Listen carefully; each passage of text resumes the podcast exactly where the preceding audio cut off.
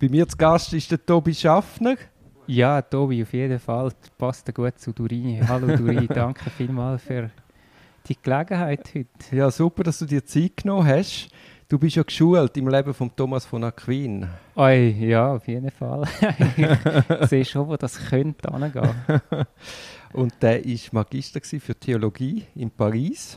Und ich weiss nicht, ob du das weißt, aber dort hat es den Brauch gegeben, den akademischen Brauch, dass man zweimal im Jahr haben die Magister müssen der Öffentlichkeit Rede und Antwort stehen. Nein, ja, doch, so vage, klar. Und ich würde das gerne mit dir machen. Also gut, Auftakt zum ersten Mal das Jahr. Ah, du meinst, wir machen gerade eine Tradition. Also was mir aufgefallen ist in Vorbereitung zu dem Podcast, du hast für einen Zürcher Anwalt zumindest eine außergewöhnliche Vita. Ja, das kann man wahrscheinlich so sagen. Also es ist nicht nur geradlinig. Nein, nein. Aber das werden wir jetzt herausfinden. Ja. Also ganz kurz, wo bist du geboren? In Zürich und dann 2 Jahre in Zolliken gewohnt, 2 Jahre in San Diego und nachher in Erlenbach. Also Kindheit mehr oder weniger in der Schweiz. Genau. Mittelschule auch. Ja. Bist du aus einem religiösen Elternhaus? Nein, gar nicht. Nein, aus einem eher so agnostisch anzusiedelnden. Jetzt werden sich alle fragen, warum stellt die Frage? Ja, eben, wegen Aquin, oder? Genau. Kannst du eine Philosophie deiner Einstellung der Welt gegenüber benennen? Ja. Ohne, dass wir jetzt 2-stündige theologische Podcast machen. Ja, klar. Also, der Aquin fasziniert mich, weil das ist so einer, der tut in seinem Werk alle Werte, die unser Leben füllen. Also, angefangen von der Liebe, über die Gerechtigkeit, die uns Juristen interessiert, zu so, weißt, so milden Werten wie Nächstenliebe und Vergebung und so. Dort tut er artikulieren in ihrer Ganzheit. Und das ist so ein bisschen die Gegenposition zu einer Welt, wo es, sagen wir mal, ein bisschen vereinfacht gesagt, und nur um Geld geht oder um Macht oder so eine spannende Gegenposition, wo dir hilft, Orientierung zu finden. Nicht unbedingt, dass du mit all diesen Werten einverstanden wärst. Aber da hast du jetzt einmal einen, der ansteht und sagt, diese Werte gibt es alle und der schildert dir da eine ganze Wertewelt. Und das ist, glaube ich, das, was mich an ihm interessiert. Also als philosophische Auseinandersetzung, als Position. Also ich glaube, wir werden später, ohne dass ich jetzt den Spannungsbogen will stören, noch auf den Thomas von Aquin zu reden kommen. Kurz noch, bist du in einer politischen Partei? Nein, also ich habe einen ganz kurzen Ausflug in die CVP gemacht, aber dann wären wir ja wieder beim Religiösen. Ja, ich habe gedacht, das lässt sich... Entschuldigung. Aber dann hast du da doch irgendeinen Ansatz, dass du vom Religiösen zum Thomas von Aquin gekommen bist. Ja, eher vom Suche nach Wert und die versuchen können zu artikulieren. Also eben der Sinn des Lebens in, sagen wir, Liebe und können in einer friedlichen Gesellschaft leben.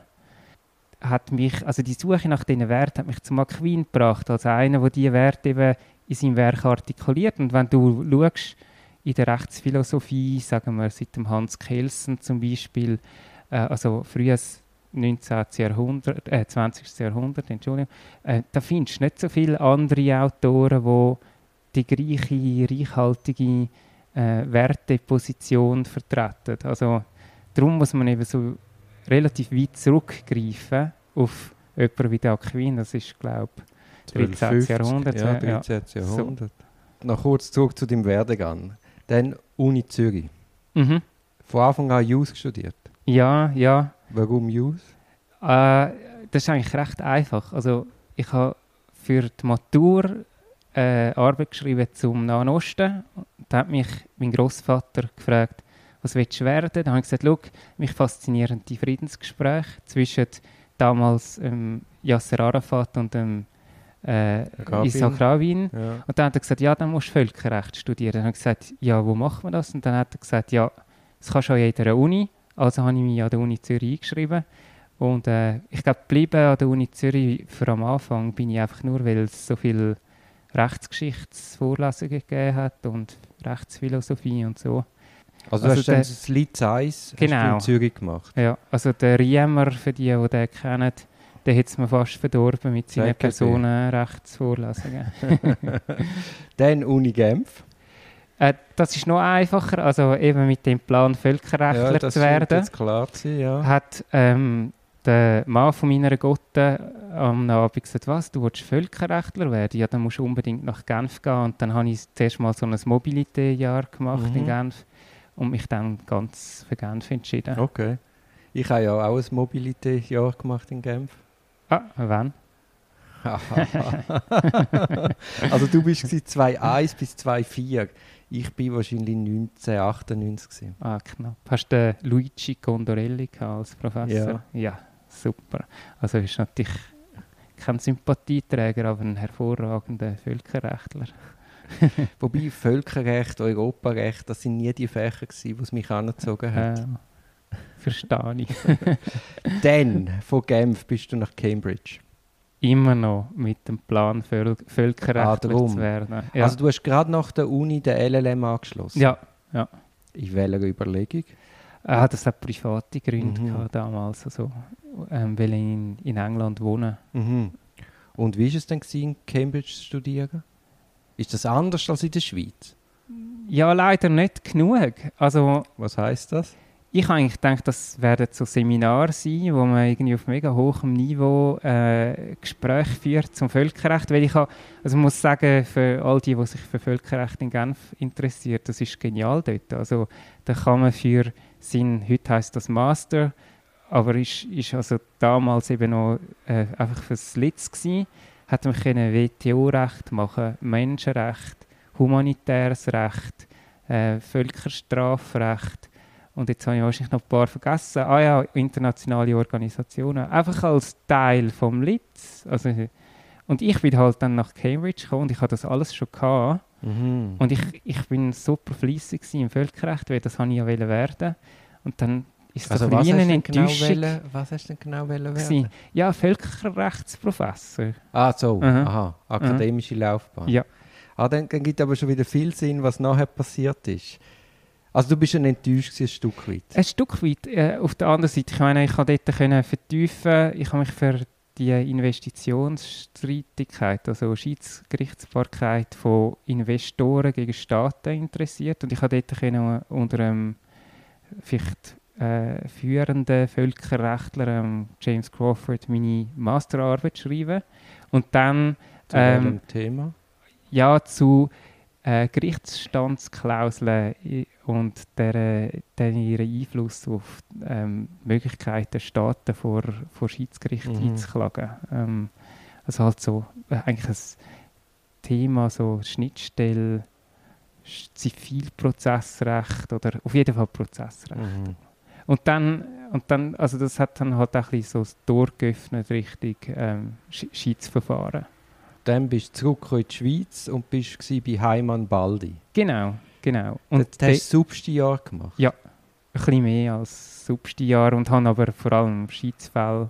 Also bin angestellt gewesen, um Michele Garatsch bei seinen Schiedsverfahren zu helfen.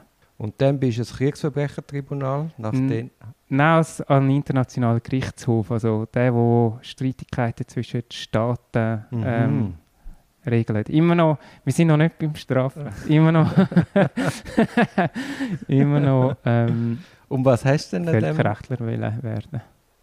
Und was hast du in Den Haag gemacht? Ich war der Assistent von 2 Richtern, französischsprachigen Richtern, und habe denen so Recherchen gemacht für die Urteile, die sie geschrieben haben, aber auch für Publikationen, die vorgehabt haben. Was sind denn das dort für Richter?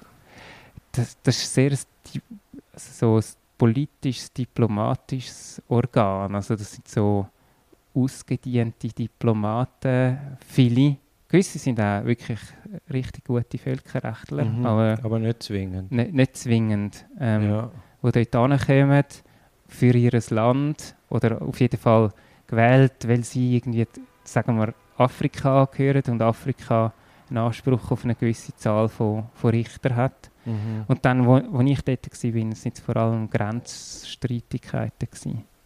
Also jetzt nicht unbedingt das prickelndste Thema. Aber dort bist du eigentlich auch als Praktikum an. Ja. Und du hast nie auf einem Schweizer Gericht geschafft? Nein. Jetzt kannst du es leider nicht spiegeln, dass es ähnlich ist. Ja, es war noch lustig. Also dort am IGH hat die Gerichtsschreiberei extrem viel Macht. Also das sind Vollprofis, die sind irrsinnig gut. Und die versuchen die ganze Zeit Einfluss zu nehmen auf die Urteile. Das ist da nicht unbedingt anders. Je nach Stufe. Nachher, aber in Cambridge hat es dir also so gut gefallen, dass du dann nochmal zurück bist, und zwar relativ lang. Ja, Cambridge, also was super ist an Cambridge ist, das ist eine Uni, wo noch die Fragen im Vordergrund stehen und nicht die Antworten. Also meinst, du bist der Student, so, der dort hingeht, und gerade auf dem Master-Niveau, die Professoren, die stellen mehr Fragen und machen, dass du anfängst zu grübeln. Mhm. Und bei mir sind es einfach so erfolgreich gewesen, dass ich so konfus gsi bin nach dem LLM-Jahr, dass ich unbedingt zurück wollte, um nochmal über die Frage eingehendst nachdenken im Rahmen von einem Doktorat. Ah, du bist bewusst für ein Doktorat? Ja.